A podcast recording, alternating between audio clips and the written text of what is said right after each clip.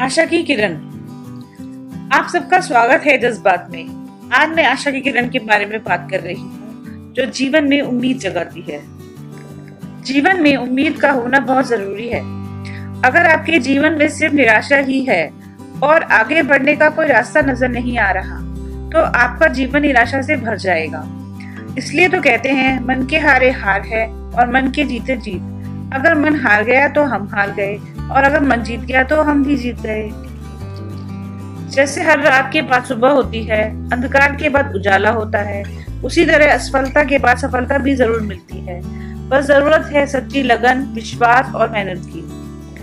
कई बार जीवन में हम भयंकर संघर्ष से गुजरते हैं, जहाँ मुश्किलों का दूर दूर तक कोई हल नज़र नहीं आता।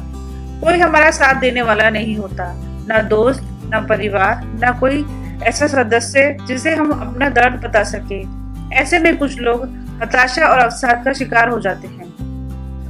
हाँ माना कि मुश्किलें बड़ी हैं, बहुत ज़्यादा हैं, पर हो सकता है कि हमें इतनी मुश्किलें इसलिए मिली हो क्योंकि हम सब बहादुर दूसरा और कोई नहीं हो जो उसका सामना कर सके। व्यक्ति के जीवन में आशा और निराशा दोनों ही आती जाती रहती हैं। लेकिन एकमात्र सकारात्मक सोच ही जीवन को खूबसूरत बनाती है जीवन को आगे बढ़ने की प्रेरणा देती है और मन को उमंग और उत्साह से भर देती है। इसलिए दोस्तों, आशा का दीप जलाए रखो और निराशा के अंधकार को जला दो।